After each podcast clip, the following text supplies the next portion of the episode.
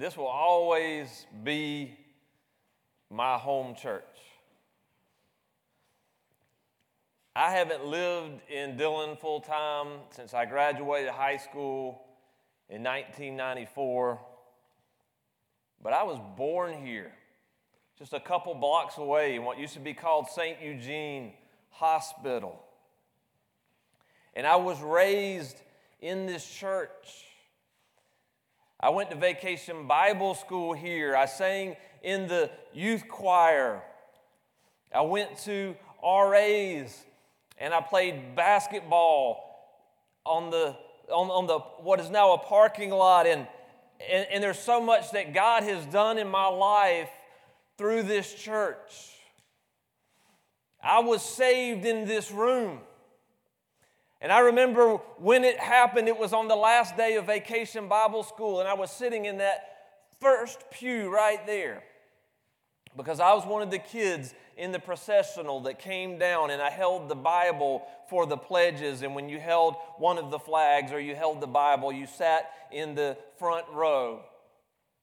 And I remember a man named Reverend Fred Brown, and he was standing right here at the bottom of these steps, and he gave an invitation that if you want to follow Christ as your Savior and Lord, you come forward. I was saved in this room, responding to that invitation. I was baptized in this room. I remember when I came after I was saved at, at Vacation Bible School, and, and sometime after that, during a morning worship service, I walked down the aisle during the Sunday morning invitation to tell Reverend Brown that I'd given my heart to Christ. Of course, he already knew it because he counseled me during VBS, but I was announcing to the church that I, I wanted to be baptized. And, and, I remember walking down the aisle and Reverend Brown taking me by the hand and, and saying in his preacherly voice, How are you coming this morning? And I said, Well, my parents drove me here in the station wagon. No, no, no. What, what decision are, are you making? I was ordained in this room to the gospel ministry. And I remember the men uh, coming by and laying their hands on my shoulders and praying for me. And I just saw one after another of these godly men who had been deacons and teachers and, and, and volunteers in this church. And it was such a moving experience. And, and coming here brings back so many memories. And I think about the men and the women who invested themselves in my life. And so many of them no longer live in this town, and many of them no longer live on this earth. But all that they showed me and all that they taught me lives on in my heart today. And so I want that to be an encouragement to those of you who volunteer with Awana or volunteer with the youth or you work in the nursery and you wonder if it makes any difference, I tell you it made a difference in my life. And I'm here today because of how God worked through those people. Let that be an encouragement to you. And thank you for being a church that stands for the gospel of Christ and has done so for many years. I want you to turn with me in your Bibles to the book of Second Timothy, chapter 3. And we're going to read verses 12 through 15.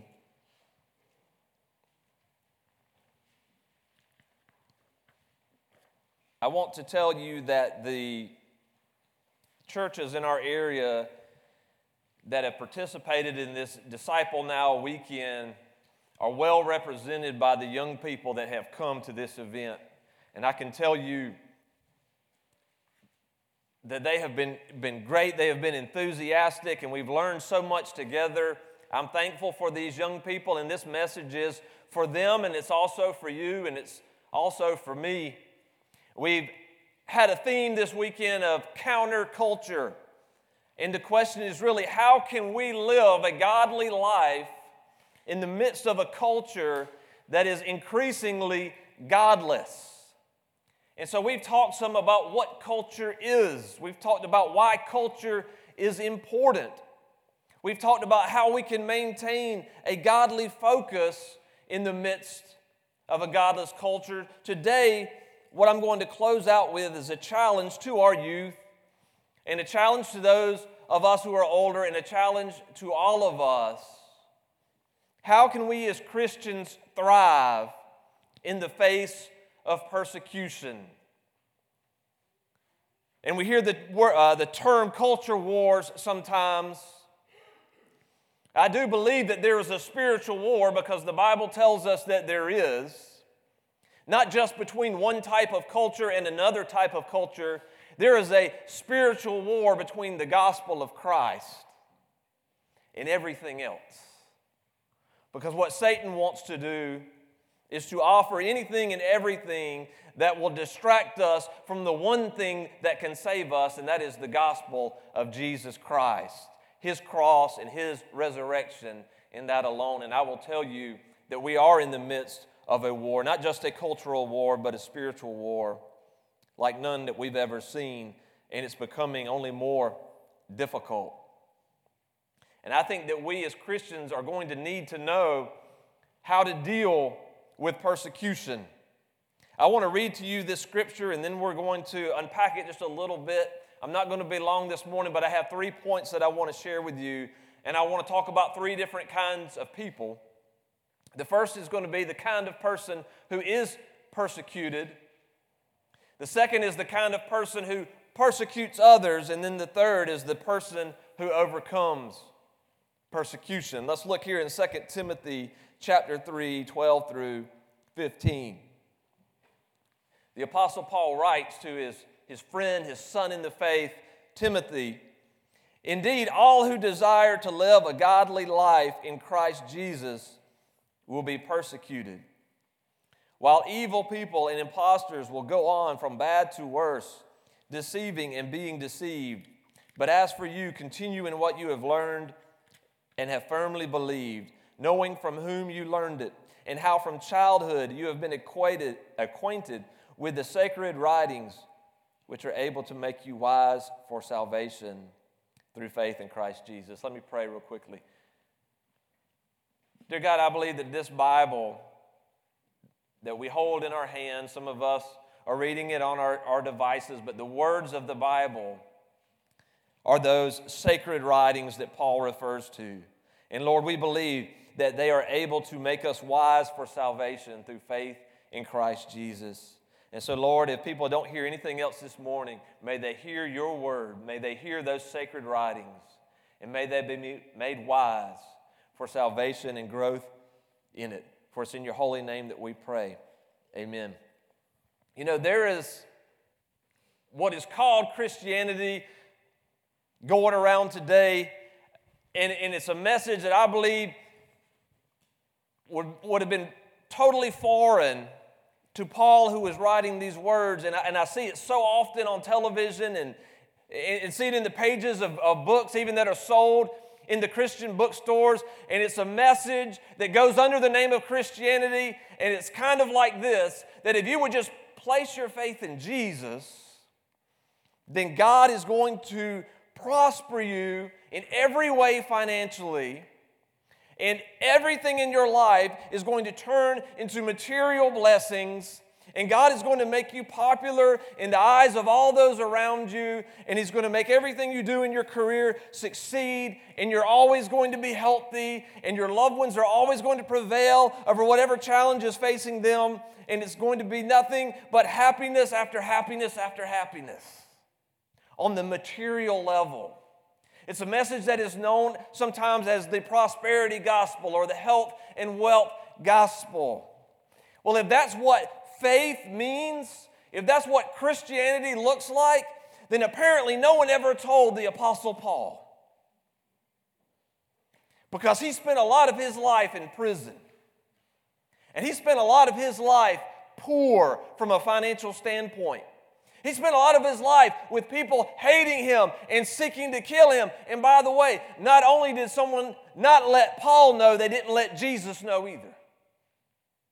Because we know how Jesus' ministry on earth ended. It ended with a crown of thorns, and it ended with a cross, and it ended with a tomb. And then it ended with an empty tomb.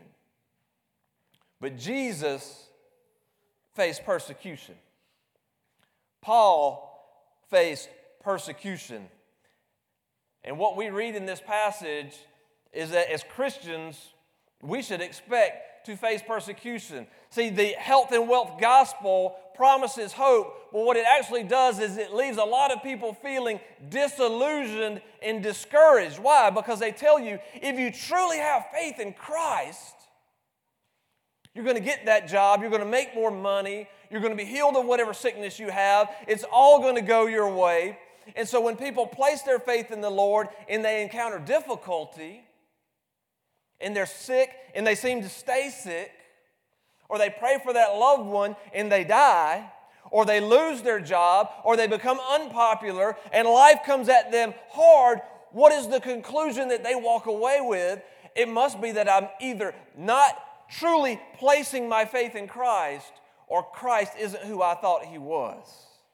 So they become disillusioned with themselves, or even worse, they become disillusioned with God. And many people have walked away from the faith because that's what they think faith is. Well, if I just place my, my, my heart in the hands of God, He's going to make everything easy and smooth and happy. But if you go and you read, for example, Hebrews chapter 11, which is sometimes called the Hall of Faith, we read about a lot of godly men and women who went about destitute on the earth and they lived in caves and they were put to death with the sword and they had all of these horrible things happen to them.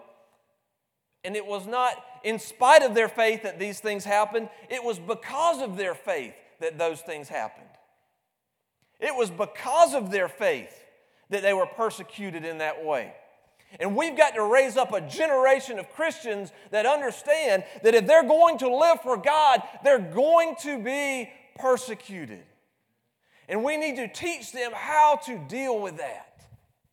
Because the Bible teaches us how to deal with that. And so this morning, the first kind of person that I want to talk to you about is the kind of person who is persecuted. Look at verse 12. Who is the kind of person who is persecuted? All who desire to live a godly life in Christ Jesus will be persecuted. All who desire to live a godly life in Christ Jesus will be persecuted. That is a promise of Scripture. Now, you can call yourself a Christian and not be persecuted. That's no problem. You can call yourself a Christian and not be persecuted. You can, you can go to church and not be persecuted. If you're the kind of Christian who says to the world that, that being a Christian is about self effort and self actualization, the world is fine with that message. If you say that God exists to help you do whatever it is that you want to do and be whatever it is that you want to be, and God is there just as kind of your cheerleader and your enabler, and you go and you live your best life, and God's there to help you out from time to time, the world is fine with that kind of message and that kind of Christianity and that kind of church. What the world is not fine with is the Christian who desires to live a godly life in Christ Jesus. You know, I, I think about the example that, that Jesus gave us, and, and, and sometimes I fall into the trap of thinking because I want people to like me. I do. And, and I think almost everyone, I would say, really, if I had to guess, I would say that everyone wants people to like them. You know, it always makes me shake my head when I meet people who say, I don't care what other people think. Those are the ones who care the most. All right? Because if you really didn't care what other people think, you wouldn't need to tell me that. The reason you tell me that is because you care what I think. You want me to know that you, that, that, that you don't think you care what other people think. We all want people to like us. I want you to like me as a preacher. I want you to like me as a person. And so I just think, you know, if I can, if I can love people, and if I can be nice enough, and if I can be kind, and if I can live a good life, and, and, and really be the right kind of person and just be reasonable enough, then everyone around me is going to appreciate me and like me and love me, and it's all going to be great. And then I see the example of Jesus in Scripture. Was there ever a person who was more loving than Jesus? No. Was there ever a person who was more kind and forgiving than Christ? No. Was there ever a person more wise and reasonable? Here you have the very epitome of love itself, for God is love. And here is God in the flesh, Jesus Christ. And He's constantly driving people crazy. And they hate Him. And they say that He has a demon. And they want to kill Him. What sense does that make? Because he demonstrated the type of life that's truly godly and it convicted people about their own sin. Remember, there was, there was that time in Jesus' ministry when he was casting out demons, and the religious leaders couldn't deny the miracles that Jesus was doing. They could not deny that he was setting people free from de- demonic oppression. And so the conclusion that they came up with was the way that he's able to cast out the demons is because he has a demon himself and he's in league with them. Well, why did they come up with that theory? Because if they admitted that the way that Jesus cast out demons was by the power of God Himself, then they would have to acknowledge that the message Jesus was preaching is true. And then if they acknowledge that His message was true, they would have to acknowledge that they were sinners and that they needed to repent. The kind of person who gets persecuted today is the one who desires to live a godly life. You see, when you live your life according to the standards of Scripture and you're willing to confront other people in love, because love is about telling people the truth. You can't have truth without love, and you can't have love without truth. And when we confront people with the sin in their life that we know is destroying them, it will make them turn on us, not because of who we are, but because of the truth that God is speaking through us. And because we're telling people that Christ is the only way. The world is fine with the message that Christ is a way. Our world loves the message, you do you. If Jesus is your way to God, that's great, but I found another way.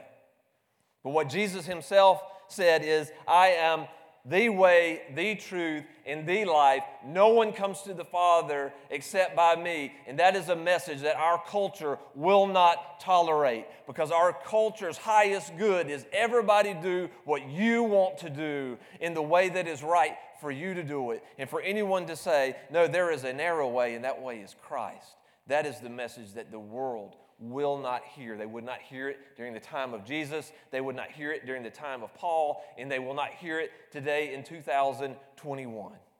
And if we are persecuted for the sake of Christ, it will be the same reason that Jesus was persecuted for, the same reason that Paul was persecuted for. And so the question is Am I willing to live that kind of life? Do I desire to be godly in Christ? Do I desire to teach the truth of Christ, or is my desire to be liked greater? Let's talk about the kind of person who does the persecuting. Look in the next verse, verse 14, or excuse me, verse 13. While evil people and impostors will go from bad to worse, deceiving and being deceived. Sometimes I wonder are, are people today worse than people in the past, or is it that we just see more of it? Because today we definitely can see more of it, right?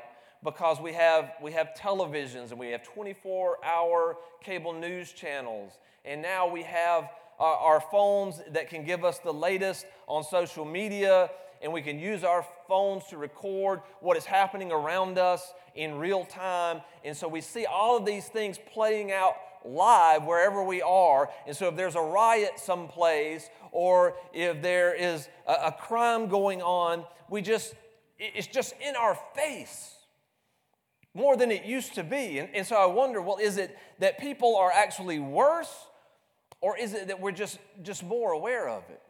Well, the Bible certainly teaches that people have been sinful from the very beginning, and, and, we see Adam and Eve and, and the very first murder that happened between brothers. So we know that these things are not new, and yet the scripture tells us here in verse 13 that evil people and impostors will go on from bad to worse. There is a sense that humanity is not evolving morally. If anything, we are devolving. And the Bible says that in the end times, it, it's going to get even worse. And there are things that 10, 15 years ago, I, if you had told me this is going to become mainstream, I never would have believed you. I would have said, No, you're being an alarmist, you're being an extremist. And now I see it happening in front of my face. And this letter from Paul to Timothy, this is towards the end of Paul's life. It's the last letter we believe that he wrote that we have in Scripture. And if you, if you go and you, you look at all the times that, that Paul mentions suffering, or he mentions persecution, or he mentions false teaching, if you were to highlight all that in the book of Second Timothy, you, you would have a very uh, bright book in your Bible because it's written throughout the pages of these chapters. And he's trying to prepare Timothy for, for things that are going to be even worse than what he went through. And he's trying to make sure Timothy doesn't lose heart. And, and as I get older, and, and I would like to think I'm not by any means an old man yet, but I'm certainly older than I used to be. And I have children that are adults now and children that will soon be adults. And I realize that their life is going to be different than it was for me just a couple de- decades ago as a young person. And then I try to imagine when my children have children, what is it going to be like for my grandchildren? How am I going to prepare them? I think this is kind of what Paul had in mind as he's writing to Timothy. As hard as it was for Paul, he knew that it could be worse for Timothy and those that were in Timothy's generation. And he wanted them to understand the kind of person who would be persecuting them. And I look at the history of America and you know, and how things have changed over the last few hundred years, I think we've seen a progression in America. Very, very early in America's history, even before the Constitution and we had the colonies, you had a situation where Christianity was regulated. There was no separation between Christianity and the government. The government of the colonies, in almost every case, was some type of Christian government, and they had laws. For example, in Virginia, they had laws that you had to attend church every Sunday morning. And if you didn't, if you skipped church on Sunday, you had to become a slave to the colony for a week. If you skipped church a second time, you had to be a slave to the colony for a month. And if you did it a third time, you were a slave for a year and a day. And in Delaware, in the, in the early 1700s, if you wanted to be governor of Delaware, we have a president, I believe, from Delaware right now. But back then, when you were from Delaware, if you were going to be a governor or a state representative or anything, you had to take an oath that you believed in the triune God, the Father, Son, and Holy Spirit, and that you believed that the Bible was the inspired Word of God before you could take that oath of office. A lot has changed since then, has it not? But there was a time when it was regulated. And then we had separation of church and state, and Christianity was no longer uh, re- uh, re- regulated but it was celebrated. And we still saw Christianity as something that we ought to aspire to, and it was good. And, you know, if you were a Christian person, not everybody was, but it was still held in high regard. And, and many of you who are older, maybe you grew up during that time, especially here in the Bible Belt, where not everybody was a Christian, but everybody could at least agree that Christianity was a good thing. And then we came to the point where Christianity was no longer celebrated, but it was at least tolerated. It was at least seen as something neutral. I'm not a Christian, but if you want to be a Christian, that's okay. And then we've entered into, I believe, the, the realm where Christianity is relegated to second place status. And, and uh, I know a lot of us here in the South are football fans. In, in Europe, football refers to something else. That's, that's what they call soccer. And in their soccer leagues, they have something that's called relegation, which means they've, they got a whole bunch of different soccer leagues. And if you're in the top soccer league, the Premier League, the bottom one or two teams at the end of the season, they get relegated to the league that is below them. And then the next year, if they finish in the bottom two of that league, they keep get, getting relegated down until they're at the very bottom. You know, imagine if we had that like in our sports, like in the NFL, the bottom two teams, like the, the Jaguars and the Falcons, uh, the next year they have to go and play college teams, all right? And then I guess if they are, are bad against the college teams, and they'll have to come here to Dillon and play the Wildcats. And they just, you know, and, and ultimately maybe uh, Pee Wee League or something, okay? But relegated means you're, you're, you're being dropped lower. And I think that's kind of the, the, the realm or the stage that we're in now where Christianity is being relegated to second class status. You can still be a Christian, but we're going to look down on you. You can still believe in the Bible, but don't expect us to take you seriously. And it's not a far step from that to the next one where they will try to annihilate Christianity. Understand that they will not succeed because Jesus said, I will build my church and the gates of hell uh, will not be able to stand against it. I don't care what Satan brings or what culture brings or what the world brings, they are not going to be able to stamp out the church of Jesus Christ. There will always be faithful followers of the Lord until the day that He returns. But understand that we and our children and our grandchildren may be in that stage where the government comes against us and it wants to eliminate Christianity altogether. And I think we need to be careful in thinking, well, that will never happen here. Because there's already been a lot of things that I've said that will never happen here, and they've happened. And when I read the Word of God, He says, Evil people and impostors will go from bad to worse, deceiving and being deceived, because that's the kind of person who persecutes. And there's a lot that I could say about that. But do you think that there are lies that our culture is telling today? Jamie, I believe you've been preaching a series about gender, all right, about God's design for us, creating us men and women, men and women in the image of God. I believe that there are lies that our culture is telling us about gender. I believe that there are lies that our culture is telling us about marriage. I believe that there are lies that our culture is telling us about a lot of things, and the reason our culture persecutes us is because it doesn't want to hear the truth. I want to share with you this last thing the kind of person who overcomes persecution. Verses 14 and 15.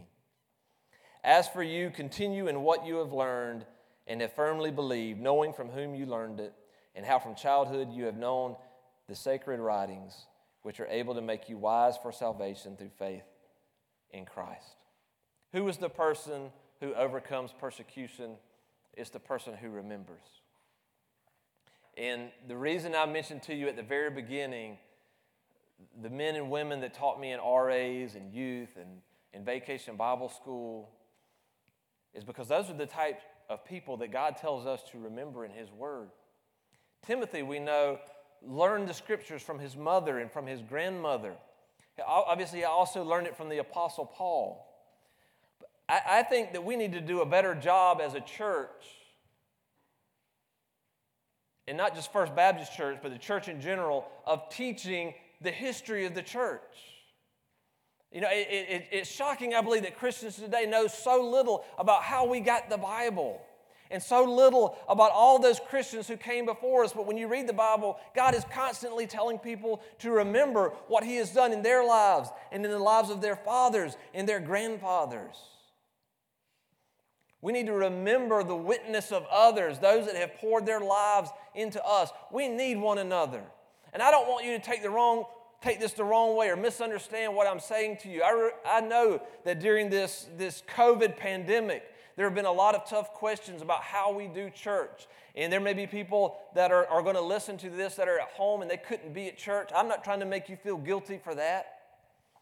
But what we've seen in the last year is a message that church is non essential.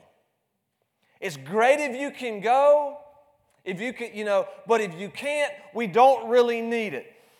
That message is absolutely foreign to the Bible. We have this idea today that, well, I can, I can be a Christian quite apart from the church, and I'll have my own relationship with God, and, and, and I can worship God better out in the woods or out on the lake or out on the golf course than I can in church. Listen, you can worship God wherever you are. That's absolutely true. In your school, in your workplace, where you do your hobbies, you can worship God wherever you are. But the Bible teaches us that we are one body. And you can remove a body part, and you can still call that a hand or a foot, but it's not going to have a lot of life left in it if it's not attached to the body. And the Bible teaches us that we have spiritual gifts. I use mine to encourage you, and you use yours to encourage me, and we need one another. Listen, Christians in the world today who are being persecuted, they understand the power of the body of Christ. And they are willing to walk crawl, ride a bicycle, do what they've got to do to get to other Christians because they're being persecuted. They know they need one another.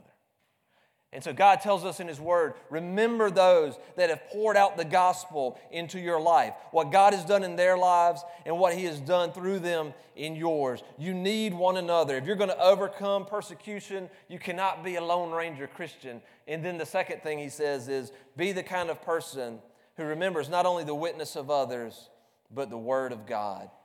How from childhood you have been acquainted with the sacred writings, which are able to make you wise for salvation through faith in Christ Jesus. And then he goes, and if you were to read on, he gives the, the famous passage where he talks about Scripture being breathed by God and useful for teaching, reproof, correction, and training in righteousness. If all you have to stand on is your own opinion, you're not going to stand very long. If all you have is your own idea of how things should be, you're not going to last. But when you are rooted in the Word of God, and the culture is going to tell you that this book that you hold in your hands, that it is hate speech, that it is antiquated, that it is anti-women, that it is anti-this, it is anti-that. Listen, this is the Word of God and it teaches us the value of every human being. It teaches us that we were all made in the image of God. And listen, there is no such thing as the worth of an individual apart from the truth that's given in this book. How do you know that every person has worth and value regardless of what their, their, their, their gender is, or their race, or their age, or their ability, or their disability. How do you know that they have value? Because in God's Word, it tells us that they were made in His image and that He sent His Son to die for them. Apart from that, if we just evolve, if we just happen to get here, how do we have more value than anything else that exists in, all of creation? But if this word is true, it tells us that there is a God and He is love and that He made us. And that we belong not just for ourselves, but we belong to exist for His glory. And if we will hold on to the truth of this book, no matter what the culture tells us, then Jesus says we will have a root. You know, Jesus told a story that there was a farmer sowing some seed, and some of that seed fell in a place where the soil was shallow, and the plant sprang up, but when the sun came out, it died away because it had no root. And he said, There are some people that hear the word of God and they receive it with joy, but when persecution comes, they wither away because they have not any root, either in a congregation of believers or in the word of God. I'll close with this. There's a book called uh, Silence. It's written by a Japanese man named uh, Shusaku Endo. And he writes from a little bit of a different perspective because he's Catholic but it's a story of persecution in Japan in the 1600s. And there was a time in Japan when missionaries first came there from Portugal that Japan opened its doors to the gospel because they wanted to trade with the Europeans. And so they welcomed the missionaries over. And Christianity had a very favored status within the country of Japan.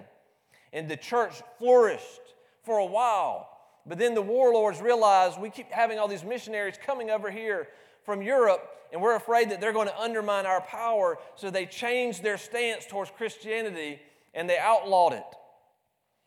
And there was this severe persecution in Japan, and what they would do is they would have these little uh, plates that had an image of the infant Jesus and the Virgin Mary, and they would put this plate on the ground, and they would make the missionaries or the church leaders step on this plate in front of everybody in the village as a visible symbol that they are renouncing Christ.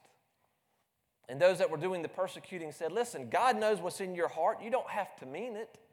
You can still believe in Jesus in your heart. Just step on this plate because they knew if the leaders would do this, it would undermine the hope of all the other villagers and they would be afraid to, to follow Christ. And there was a man in the, in the church, his name was Kichijiro, and he kept, he kept falling away. He would step on the plate and then he re- would realize that what he did was wrong, and he would come back and he would ask for forgiveness, and then he would wilt under the persecution again, and he would go back and, and he would step on the plate again. And he says this in the book He says, Why couldn't I have been born 50 years earlier? If I had been born 50 years earlier, I would have been alive during the time that Christianity flourished in Japan and there would have been no persecution, and I could have just lived my life as a normal Christian, and nobody would have known anything was wrong with my faith. Why do I have to live in this time of persecution? I thought that's a very insightful question. What if he had lived 50 years before? Would his faith have been any stronger, or would he just not have had an opportunity to examine the strength of his faith? And it made me think about my faith. You know, I say that I have faith in Christ. I haven't had to live under the type of persecution that a lot of believers in Asia and in Africa and other places have had to live under. What would I have done if somebody held a sword to my neck and said, You have to step on that image of Christ and tell everybody around you that you're announcing him? Is my faith any stronger than Kichijiro's, or is it just that I've had an easier time up until now? It makes me think. I want to be the kind of person who's willing to get persecuted because I have a desire to live a godly life in Christ Jesus. And the only way that I'm going to get to that point is if I'm willing to remember the witness of others and to find strength for my brothers and sisters in Christ, and if I'm willing to remember the Word of God. It's hard for our young people going out into the school system that they're in. It's hard for us as adults a lot of times, going out into the workplaces where we are. It's going to be harder every day. Jesus says it's going to get worse. But here's the, the good thing the band has been great this whole weekend. They sing a song, My Heart Found a Surgeon, My Heart Found a Friend. None of us are able to stand for Christ in our own strength. If we try to do that, we're going to fall. And the good news is, when we do fall, we have a God that forgives us again and again and again. But we have to be willing to remember Him. We have to be willing to place our faith, not in ourselves, but in Him alone. Let's pray. Heavenly Father, I just thank you so much for your word. And God, the truth is, there's probably none of us that have literally stepped on a plate that had a picture of Jesus on it and said, We renounce Christ. But Jesus, we've all taken steps in our lives that kind of sent the same message. Where we had a chance to stand for you, but we weren't bold enough to do it. Or we knew that there was a line that we shouldn't walk across and that it would be sin and it would hurt ourselves and it would hurt our testimony, and yet we did it anyway. And we've taken that step not just once, not just twice, but many times. And yet, just as there was forgiveness for Peter, just as there was forgiveness for many others in Scripture that, that fell away and you brought them back, there's forgiveness for us. Lord, I pray for these young people because they are going out into a world that is increasingly hostile. I pray for us adults that we would be strong where we are and yet be an example to those who are younger. God, I don't know what everybody's going through at this time, but Lord, I pray that if there's somebody struggling with their faith, if somebody is in that scorching sun that Jesus talked about that threatens to wither the plant, I pray that you would give them grace. Jesus, you hung on a cross, taking the stand that we could not take, winning the victory that we could not win, rising from the grave. We thank you for the hope that the church is not going to be annihilated no matter what the world may try. And Jesus, even though you were persecuted, that was not the, the final note. The final note was your victory. And we look forward to the celebration when you return, the celebration that it will be for believers. Lord, if there's anybody here that will say, I don't want to miss that, Lord, help me to stand when all I can do is fall. Lord, give them grace and give them strength this morning. For us in your holy name we pray. Amen. I'm going to ask you to stand. The band is going to lead us in a time of invitation. This altar's open if you want to come and pray. Jamie's going to be down at the front. He'd be glad to pray with